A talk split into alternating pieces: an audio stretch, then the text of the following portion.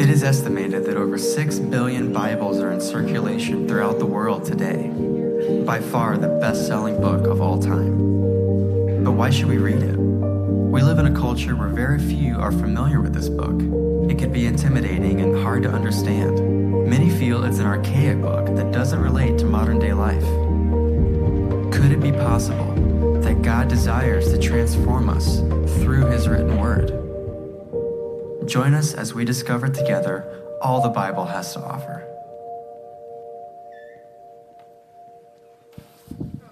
Well, on Sundays, um, I usually wake up around 4 a.m. and uh, get into the office about 4:25, 4:30, and work on putting my notes together for Sunday mornings, kind of those finishing touches and stuff. And so this morning, I woke up at 6:20 and um, because I wasn't supposed to speak. Um, Clint Edinger was supposed to speak, and, uh, and he was all set to do it. And then I woke up at 6:20 this morning and rolled over, and I had a string of text on my phone, and I learned that Clint came down with appendicitis middle of the night last night, and uh, he's actually uh, he was in surgery a couple hours ago. They're taking out his appendix, and I realized also, oh, I guess I'm speaking this morning. So. So uh, you guys are slumming it with me, okay? You get the backup today.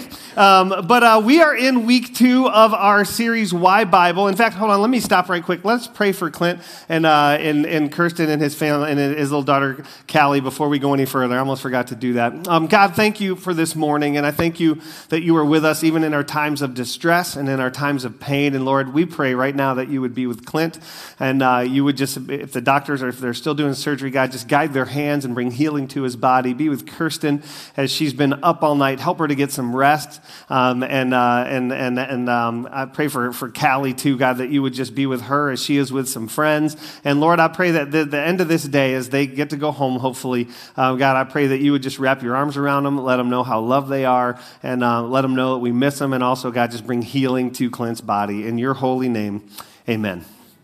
So, um, we are in week two of our series called Why Bible. And um, I will just tell you this over the years of doing ministry, um, I have heard all kinds of reasons, and we're talking decades, I've heard all kinds of reasons of why people don't read this book, including followers of Jesus, why they don't read the Bible. Um, and I'll just tell you, they are valid reasons, okay? It's hard to read at times. There's parts of the Bible that are really difficult to work your way through.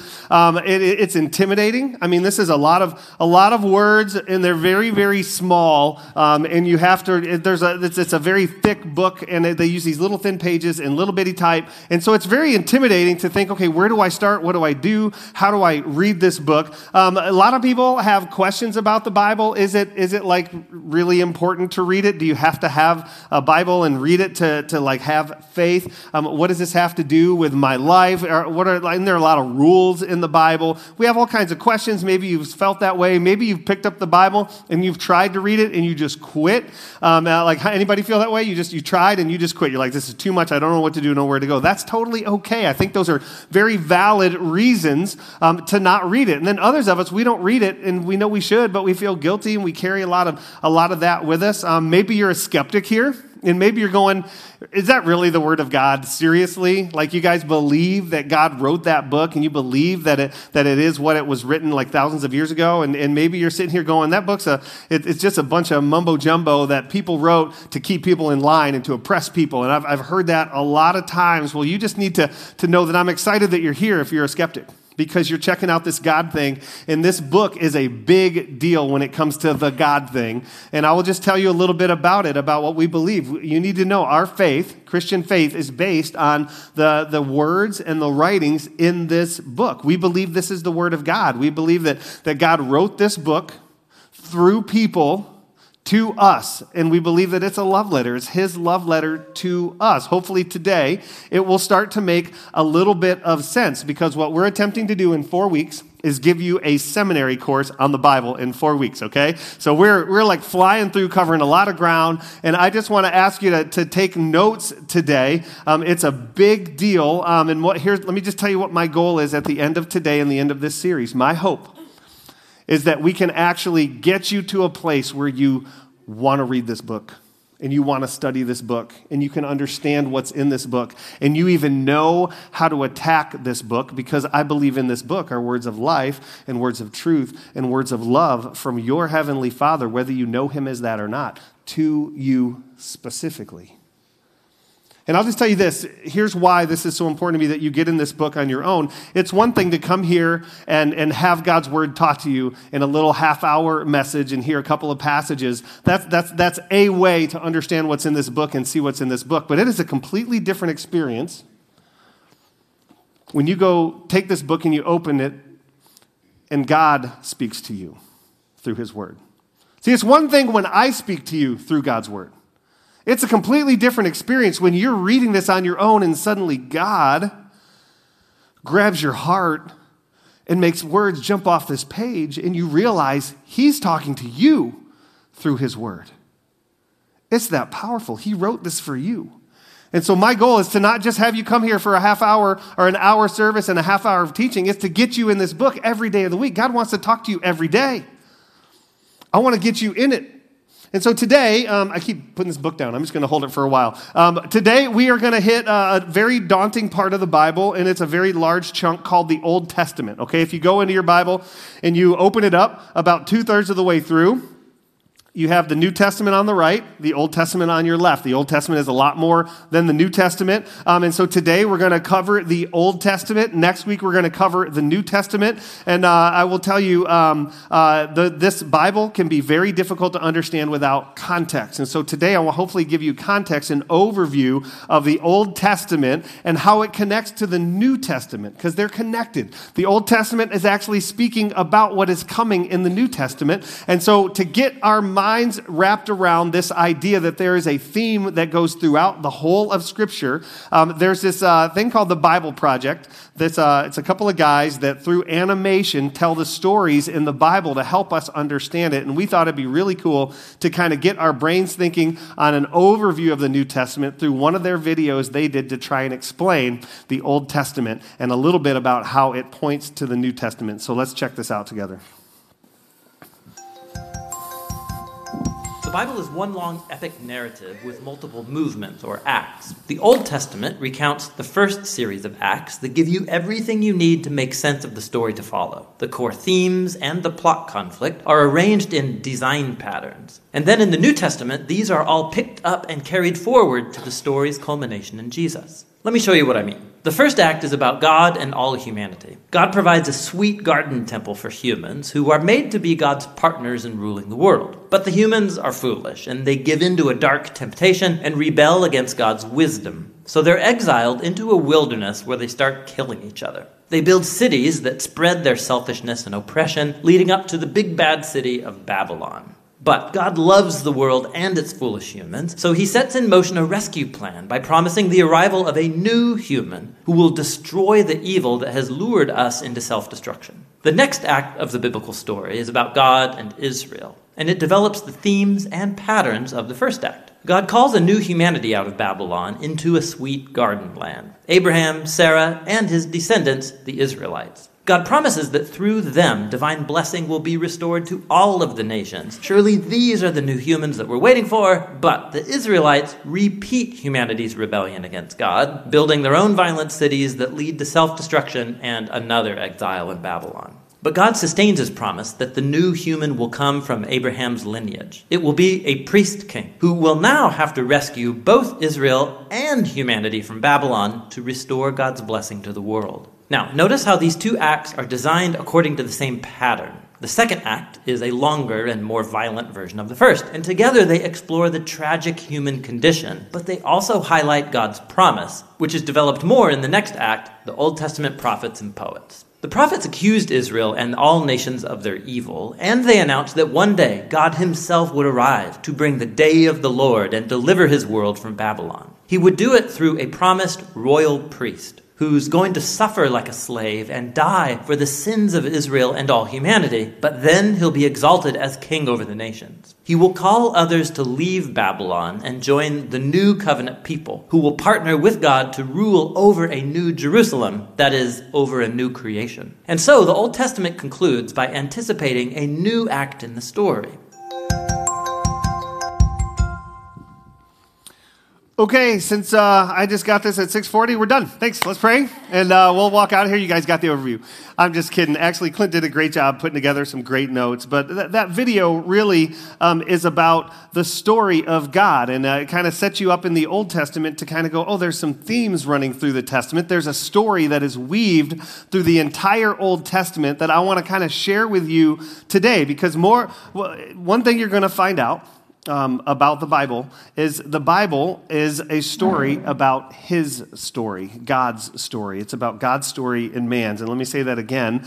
The Bible is a story about His story, God's story. The Bible is a story about His story. Um, the Bible is a story about His story. Um, the Bible is a story of history. The Bible is a story of history, of God's story and his love and creation of man and the fall of mankind and the redemption that God brings through Jesus and the, the consummation at the end of all days where Jesus returns to earth. The Bible is history, it's God's story. And when you look, look at the Old Testament, it's not written chronologically in order, it's actually got a flow to us of a story. It's got the flow to a story. And so we said it last week. I just said it to you. It begins with creation, then the fall, then redemption and consummation. And so today we're gonna we're gonna kind of run through the Old Testament. Um, uh, Two thirds of the Bible is the Old Testament. We're gonna run through it, and I'm gonna give you ten icons, and we're gonna make ten stops. And here's what I want you to do. Um, I want you to take notes um, in your program. If you take out that insert and turn it over, there are some fill in the blanks that I want you to fill in. And here's what I need you to do. If if you do not have that insert and a pen to write with, because it's important that we take notes, we're going to cover so much ground. I want you to walk out of here with this. Would you raise your hand and we will bring you a program and a pen? If you do not have a pen and something to write on, raise your hand. We want to take care of you right now because I want you to be able to follow along. Okay, there's a couple down here and some back there. Thank you. Just keep your hands raised until we get you both. But I want you to be able to follow along and take some notes. This is going to be important stuff that we're covering, and we're going to cover it quickly.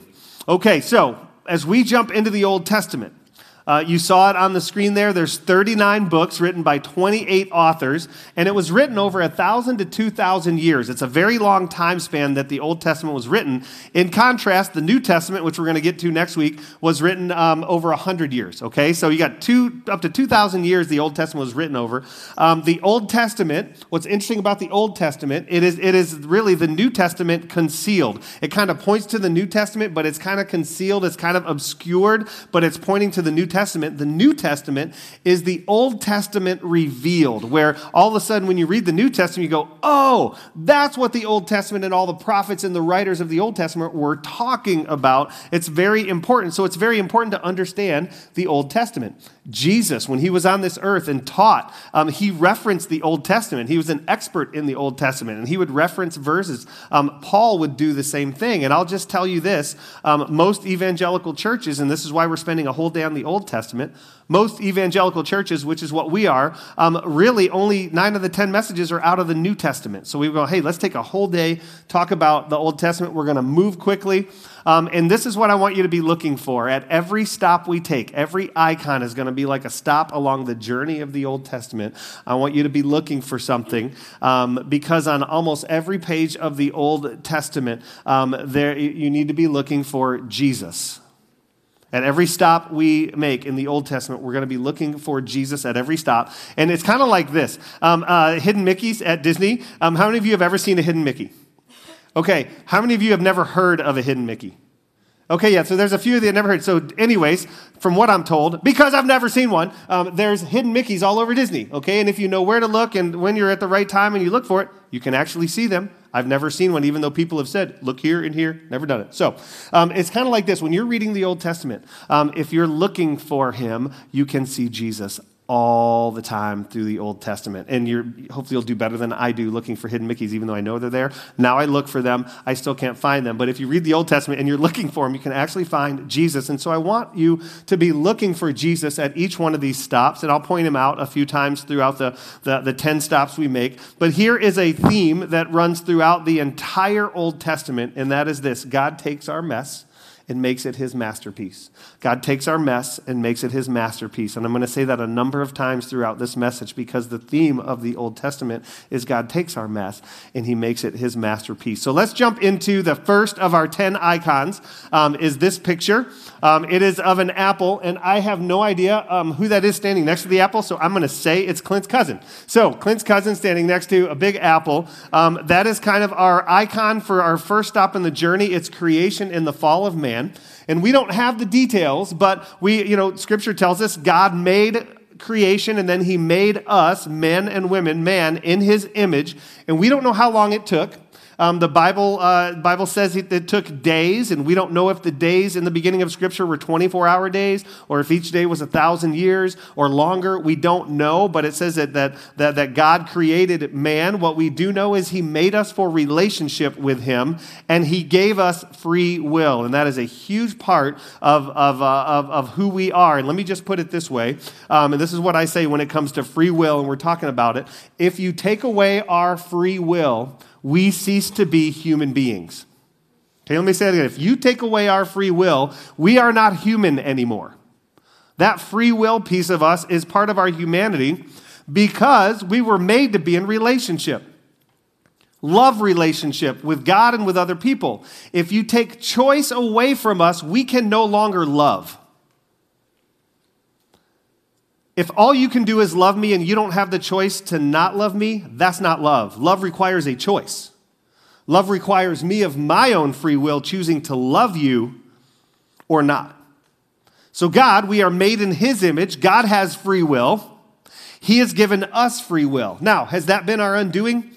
Pretty much. Okay. So, um, but for us to be in love relationship with God, He had to give us free will so we could choose Him or not. Now, God told Adam and Eve his way. Okay, they say he said, "Eat from every tree in the garden that I put you in."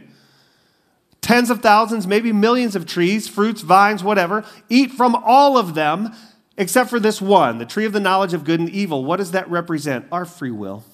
The fact that he gave them a choice. He said, Look, if you eat of this, this tree, then you're going to die and it's going to break our relationship. If you don't, then we will be like this forever in relationship where you're choosing to love me and I love you. But Adam and Eve, of course, they choose to do life on their own way, uh, in their own way, and they eat the fruit. They chose to become rulers of their own lives, which is what we do all the time, isn't it? So here's the beginning of sin. In your notes, you've got some fill in the blanks there. God tells us his way, and we choose our own way. Sin is really simple. God tells us his way, and we choose our own. And just in case you're thinking, what a couple of screw ups those two were. You know, it's like I always think, gosh, it's got to be terrible to be Adam and Eve in heaven. There's probably a long line of people going, uh. but here's the reality how many times in your life have you done the same thing? You've known exactly what the right thing to do is, and you've chosen not to do it. You've known exactly how to love the person that you're in relationship with, and you choose to not do it. Tell you one of the best pieces of advice I've ever gotten um, was from Steve Andrews as far as parenting goes. He spoke a couple weeks ago. He's a spiritual mentor in my life. He just was in a message one day, 10 years ago, 10, 12 years ago, and he was just speaking about his kids and how frustrated he was with them. And he talked about how long it took him to realize that his kids struggled with the same sin nature that he did. See, we expect, if you're a parent here, you expect your kids to be perfect, right? They're my offspring, they should be awesome. And then they screw up. And our standards for them are here. I couldn't have been more clear to tell you exactly what you were supposed to do, and you chose not to do it. And it's just like until he realized that, it was kind of an eye opener for me of going, oh my gosh, in my, you know, I'm, I'm going to be 29 years uh, old this year. Um, I'm just kidding. It's like in my, in my age, I'm, I'm in my 40s. I still struggle. I still struggle with sin. I still struggle with knowing exactly what I should do and not doing it. And why should they be any different? We're no different than Adam and Eve, and that's what the beginning of our story is. Is God initiates relationship. He makes Adam and Eve. He gives them a choice, gives us a choice. And then Adam and Eve and we, we fail and time and time again, we fail, we fail, we fail. So, what did God do to rescue Adam and Eve? And this is just so beautiful and Jesus is beginning to show up in the Old Testament. Um, God could have left Adam and Eve on their own. God could have just said, okay, um, I'm holy, you're not, I'm out, we will never have a relationship anymore. He could have been very uh, punishing to them. He should, have, okay, drop him, give me 50. You know, it's like he could have done that and then we'll be good, which is what religion is, by the way, um, earning God's favor by making ourselves, trying to make ourselves holy. Um, but God did something that began to sh- reveal a shadow of redemption and atonement and begin to reveal what was coming. See, Adam and Eve were naked in the Garden of Eden, and when they sinned, they immediately knew it. They didn't know they were naked before, but suddenly they began to experience shame and guilt. And when God found out what they did, rather than punish them and hurt them, now there were consequences to their action, but rather than Him do that, what you find that He did is He actually went and He killed an innocent animal and covered them in the animal skin. He gave them clothing to cover their shame and their guilt. That's what God did. An innocent animal actually had to die to cover Adam and Eve's shame and guilt, which is foreshadowing what? John the Baptist says, Here comes Jesus, the Lamb of God, who takes away the sins of the world. In Genesis chapter 3, we're already being foreshadowed that Jesus is coming, a Savior for us all, who will die innocently to cover our shame and guilt. Isn't that incredible? Chapter 3 of Genesis, you already see Jesus starting to show up.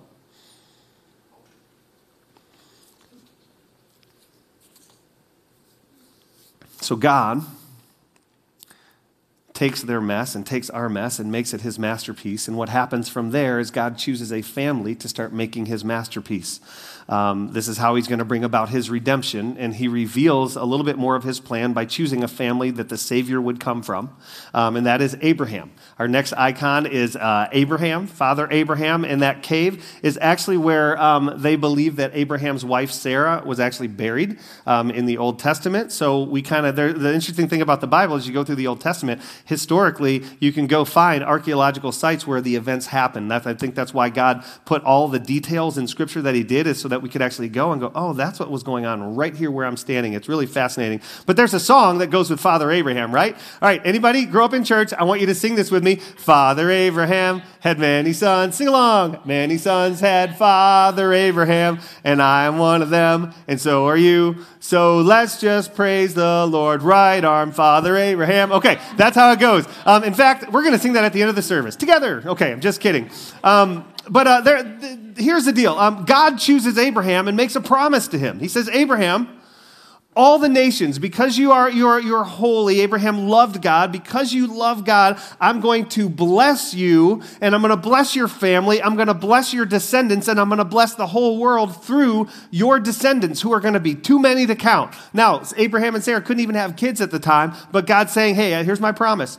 You're going to have more kids and more descendants than you could even count, and the whole world's going to be blessed through you. And what you find is that Abraham's family, as you read about Abraham's family, it is messed up, man. Like Abraham's family is jacked up, just like yours and mine, maybe mine a little more than yours, um, but they're just, just messed up, and you can read about them. But here's the deal God still, in his mercy, used the imperfect people in Abraham's family to impact all of us, to save the world. And part of this icon is, is, is that's the same is true with us. God uses imperfect people to impact his kingdom.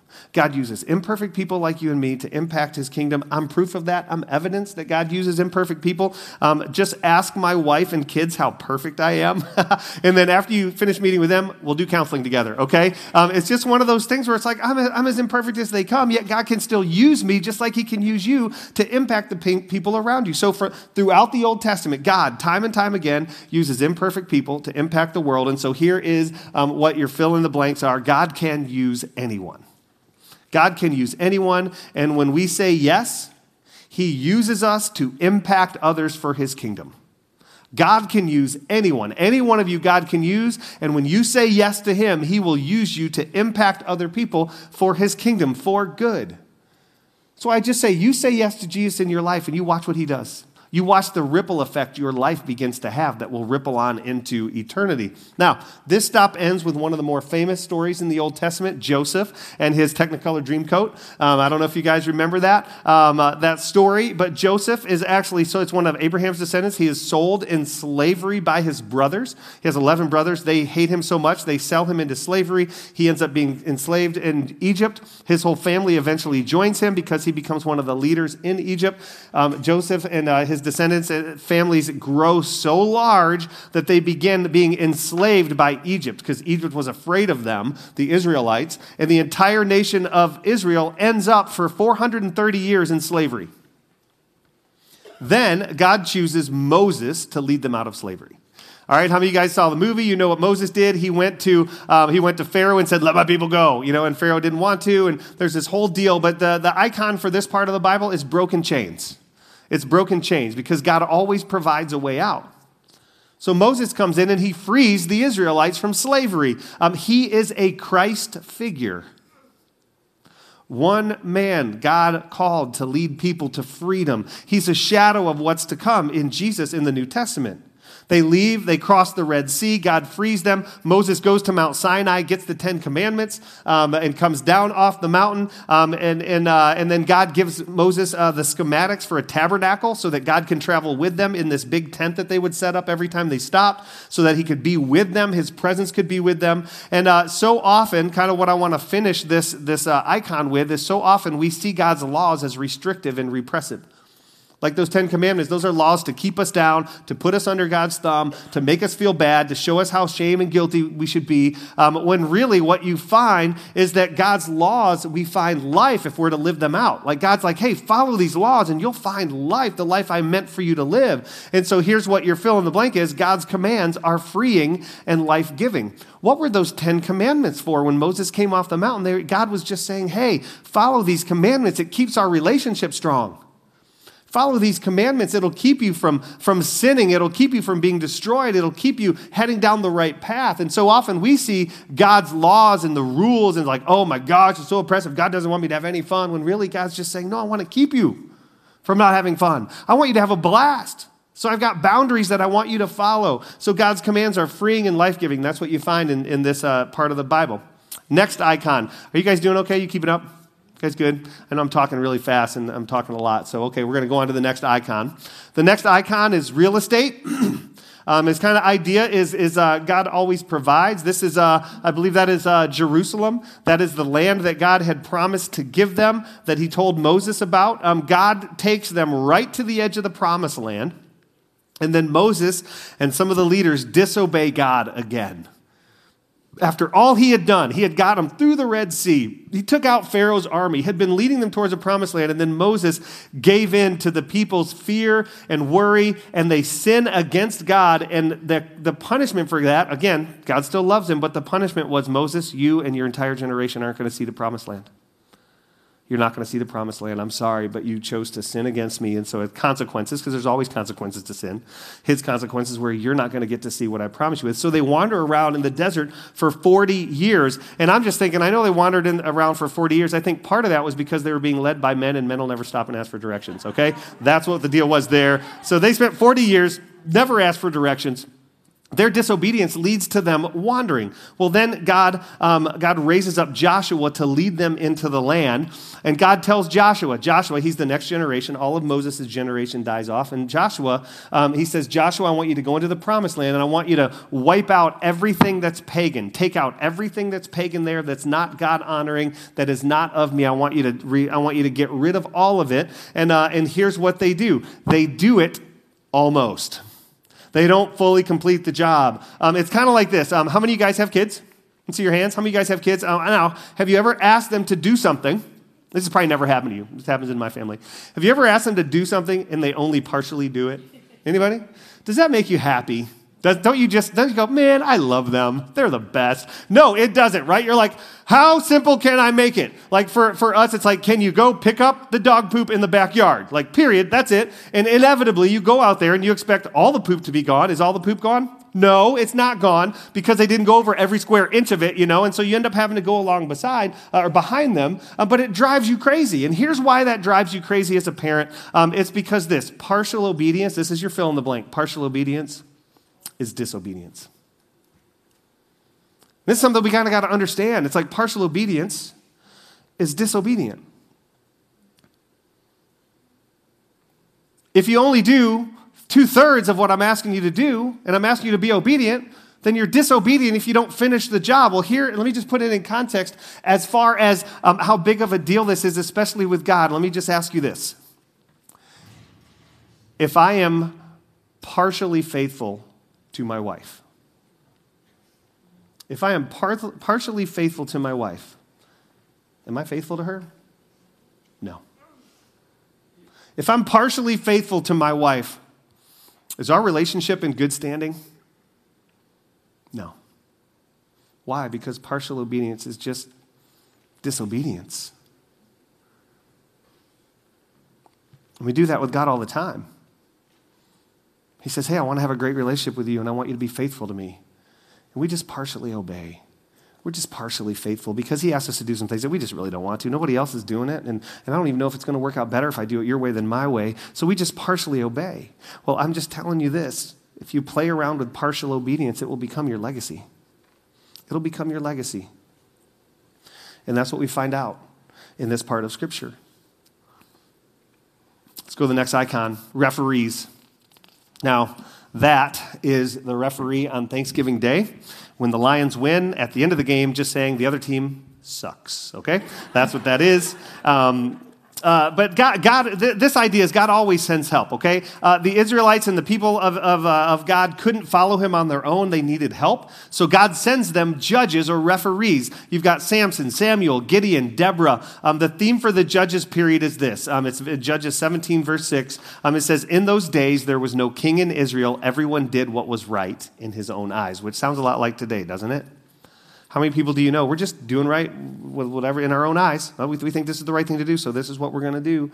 And what that gets us is it gets us into the spin cycle of rebellion. And let me give you this spin cycle, except for we're going to take out the P and we're going to call it the sin cycle of rebellion. Here's the sin cycle. You can fill it in on your notes. It's knowing right, choosing wrong, falling down, and then being forgiven and restored by God. It's knowing right, choosing wrong, falling down, as we always do when we choose wrong, and then being forgiven and restored by God. That was Israel's cycle that they were on. So God began to send them judges to do what? To help them. To help them. He gave them people to go, hey, this is right and this is wrong, and to kind of help with disputes. It's just like you and me. We need accountability. If we're going to actually follow, a, get off of the sin cycle, we need people to help us do what we know is right. That's called accountability. We need people to walk with us to keep us from stepping on the landfalls, the, the, the, landmines that Satan wants to put in our way or that life throws our way. That's why we need to be in small groups. Like if you're not in a small group, we're trying to open up three new small groups. You can call them life groups where we're just doing life together. Um, and rather than sitting in a, in a row, we're sitting in a circle. Um, I've always heard it spiritual growth happens better in circles than rows. Meaning, if you get in somebody's home and you circle up with them and you talk about God's word, you will grow more than you will sitting in the row that you're sitting in. And so, we're going to try and open up three or four new small groups in January with a new series. Be looking for that. I would love for you to be a part of that. But eventually, for Israel, God sends the judges. It's not enough. They wanted to be like the other nations. They wanted a king. All the nations around them had kings. They didn't have kings because God says, I'm your king. And they said, Well, God, we don't want you to be our king anymore. We want a king like everybody else. So the next icon, the next part in our journey is called kings. And that's because Israel wanted to be like everyone else. Saul give, God gives them their first king. His name is Saul. He is big. He is handsome. He is ripped. He is basically me 2,000 years ago, 3,000 years ago. Just kidding. Um, he, but he was full of jealousy and envy. And that what happens is this cycle where they go through king after king after king, and the kings continue to make mistake after mistake after mistake and lead the whole country astray that God has to keep coming in on this sin cycle and forgive them and restore them. But one of the most, well, probably the most um, iconic king in the, this part of the Bible is um, King David. Um, you guys maybe heard him. He's the David that killed Goliath. Um, he starts out great. He's a man after God's own heart. He's chosen as king at 12, 13 years of age. Um, then at 15, 16 years of age, he goes out, and the Philistines are fighting the Israelites, and Goliath walks out. He's nine foot nine, you know, total stud. David goes out and kills him with a stone, like hits him, with a, hits him in the head with a sling, and the Bible is completely not boring if you read it. David actually goes, stands over him after he knocks him down, takes Goliath's sword, and cuts his head off, and then takes it and goes, freedom! I don't know what he says, but I'm sure blood was like spurting out of the neck. It was awesome. Like you want to read the Bible. It's incredible in its stories. Um, but uh, he has incredible military victories after he becomes king. And then David begins a downward slide where he sees, uh, starts making horrible decisions. He sees Bathsheba, uh, a, a, woman bathing on her roof while he's at the, on the roof of his kingdom, uh, of his palace. And um, he decides he wants to have her, so he commits adultery with her, finds out that her husband, uh, no, he knows that her husband is the leader of his army, and he, uh, one of the leaders in his army, and he actually has Uriah killed to cover up his adultery because he finds out that Bathsheba is pregnant. So he kills Uriah, he lies about it, and then he goes into hiding about it. There's this incredible turn in David's story um, that reveals the truth from the king's period, and this is what your fill in the blanks are, and that's this playing with temptation leads to devastation 100% of the time. You want devastation in your life? Play with temptation.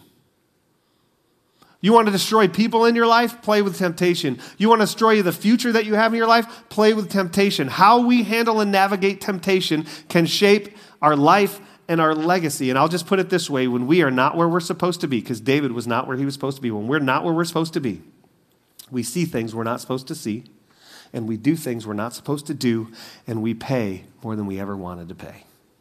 And I'll just say that again when we're not where we're supposed to be, we see things we're not supposed to see, we do things we're not supposed to do, and we pay far more than we wanted to pay. So that's the lesson learned from David and the learn of the kings. Be careful with your free time because those choices will eventually become your legacy. Next icon, crown split. After David, eventually the nation splits into the northern Israel, North Israel, South Judah. Mass disobedience causes this split. Sin breaks relationship. So at this time where there's two kingdoms, God starts sending prophets to the people Jeremiah, Micah, Isaiah, Malachi, Habakkuk to warn people to turn back from their sin and turn back towards God. And so here's the, the kind of the truth to fill in your blank. When we seek a different king than God, we live divided. When we seek a different king than God, we live divided. When Jesus is my king, he leads us toward unity with others, not division.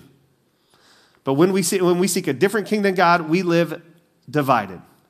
And God is always about unity and reconciliation, and He always makes the first move. And maybe today, maybe what you're walking away with today is you've got some, some uh, relationships in your life where there needs to be reconciliation, and you need to turn back to Jesus, and Jesus is going to turn you towards unity not division. The next icon is eviction. God sent prophets to, um, to, to talk to Israel. No one listened. He sent them to the north kingdom and the south kingdom. No one would listen. Um, eventually, God gives them over to their enemies. He kind of takes his hands off. He says, okay, if you're not going to listen to me, I can't help you. And I'm telling you, we do this all the time in our lives when God is saying, this is what I want you to do, this is how I want you to do it, and we continually choose to not do it. You know what we do? We tie God's hands behind his back. He says, I can't bless you. I want to bless every part of your life, but when you're walking away from me, when you're living in sin, I can't bless you. And so that's what happens with, uh, with, with in this part of the Old Testament.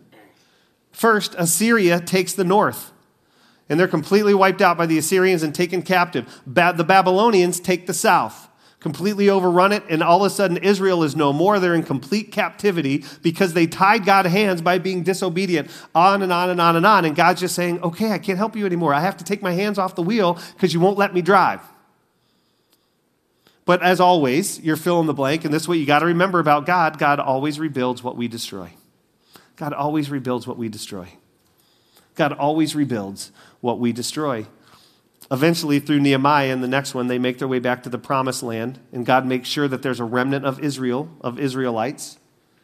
And he takes what's left of the pieces and he begins to show us again who we can be with him, which is what God will do to the pieces of your life. If it's blown apart and there are pieces strewn all over the ground, God will come in if you will turn towards him and pick up those pieces and begin to put back together your life and make it more beautiful and stronger than it was before. Which gets us to the next section. Um, it's called U turn. God brings his people back to rebuild and renovate. And uh, the fill in the blanks are even when we mess up and walk away, God is still our Father. God never forgot about them. Even when we mess up and walk away, God is still our Father. Even when you mess up and walk away from God, He never stops loving you. He never stops being your dad. He never stops caring about the whole sum of your life. He never stops pursuing you, even when we mess up and walk away. God is still our Father. So Nehemiah and Ezra come in and they begin to rebuild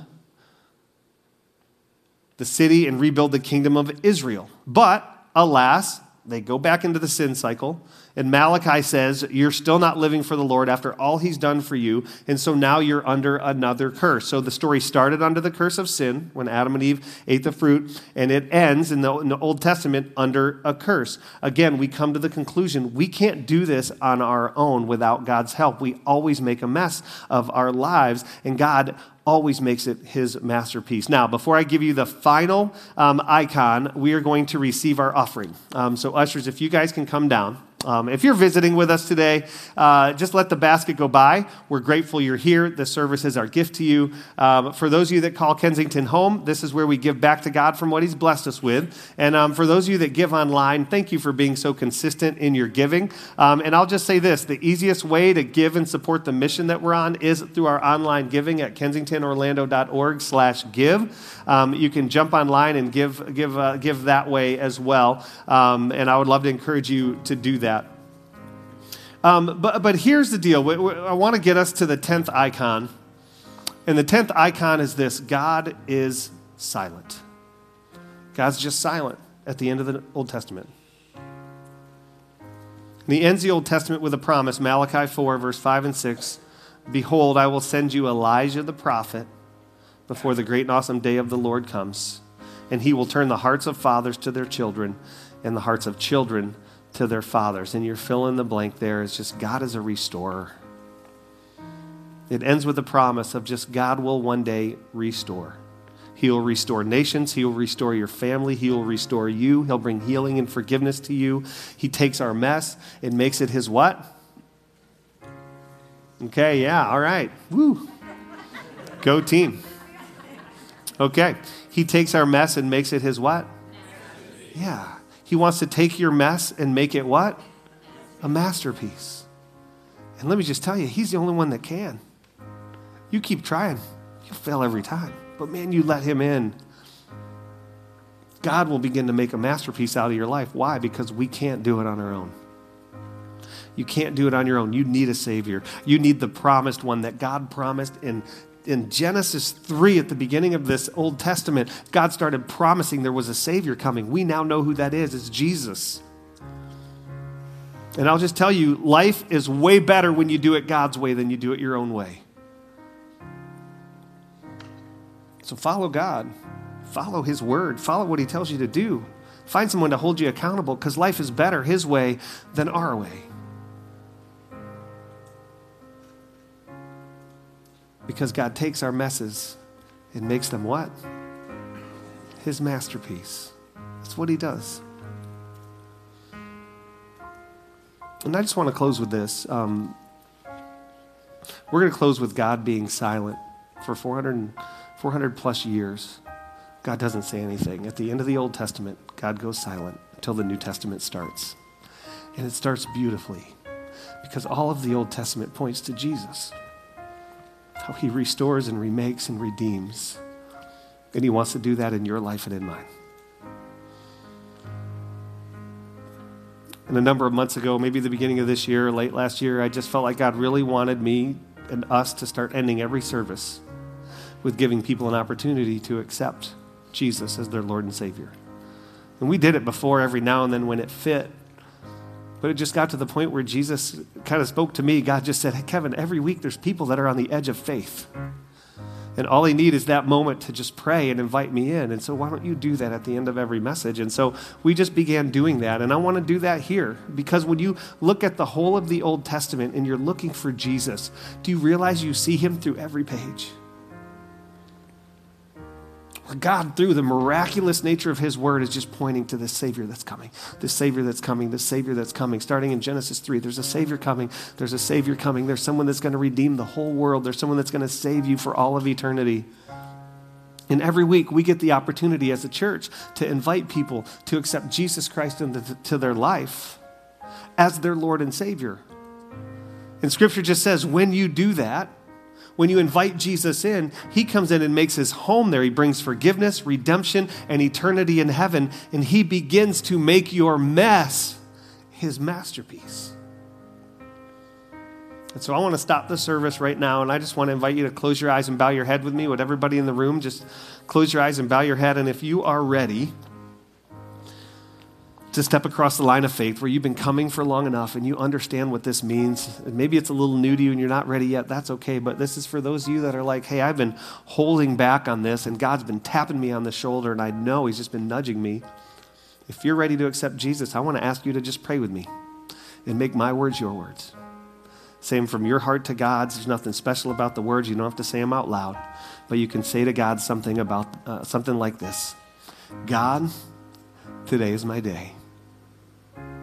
I want to step across the line of faith and accept your son Jesus as my Lord and Savior. I believe that he came to this earth and died on the cross to pay for my sins so that I might be in relationship with you. And so, God, right now, I ask that you would forgive me. Forgive me for my sins. And help me lead a new life. I invite you in to be my Lord and Savior, to give me strength beyond what I'm capable of on my own, so that I might live my life for you. And so today, I surrender. In your holy name, amen.